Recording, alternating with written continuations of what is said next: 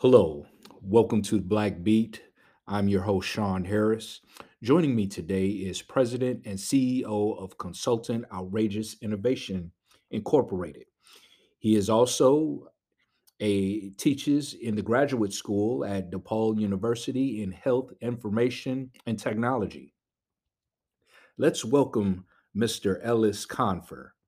And today's topic, the hesitancy of why Blacks aren't taking the vaccine.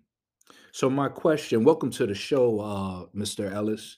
Thank you for coming uh, to share with us um, the information on the hesitancy of uh, why Blacks aren't taking this vaccine. So, my question, my first question for you, sir, is what's behind the vaccine?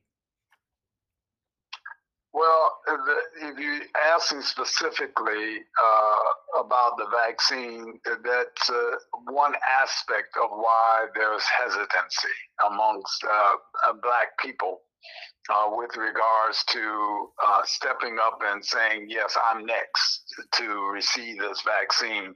Um, there are some issues that are related to speed to market and there's some concerns about the testing and efficacy of a vaccine, and particularly when we look at how fast this uh, virus took hold of not just U.S. society but global. Um, it took hold globally, but we have some specific issues related to the historical uh, interaction of Black people with uh, healthcare in the healthcare sector of our society. And there are some untoward events that occurred.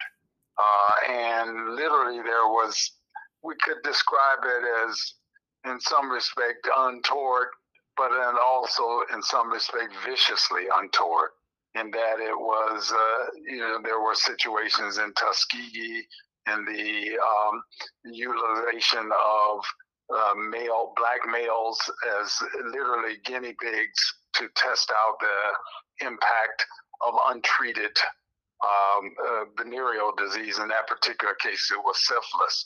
Uh, we also have, uh, with regards to uh, Henrietta Lacks, who had cells that were viewed as very um, valuable.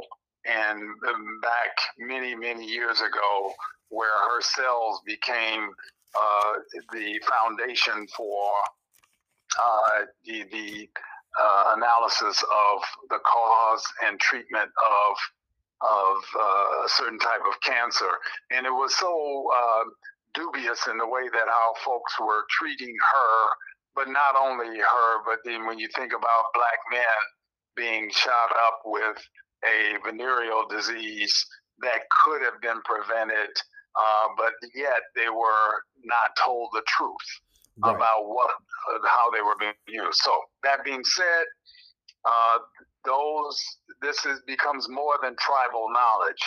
This is something that gets passed along, and uh, as such, it has affected uh, the confidence of black people in the black community to uh, engage in, with healthcare professionals and in some cases is just based on the fact that it is a healthcare professional and we've had uh, a very spotted history with regards to leveraging healthcare professionals right. uh, and then uh, also uh, if, in some cases and when you look at the rejection of the vaccine or the uh, the hesitancy to get a you know vaccine uh, shot uh, some of that also relates to who is uh, purporting to be the champion of spreading that those vaccines, and are they of the same ethnicity? Yeah. Uh, are we getting all of our information about uh, what to take and when to take and how much to take? Is that coming from,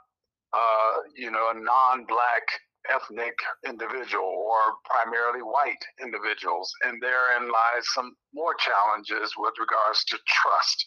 So a lot of it's about trust, and the trust, uh, the lack of trust was earned. It's not something where folks are just speculating. This is historical fact that these other these incidents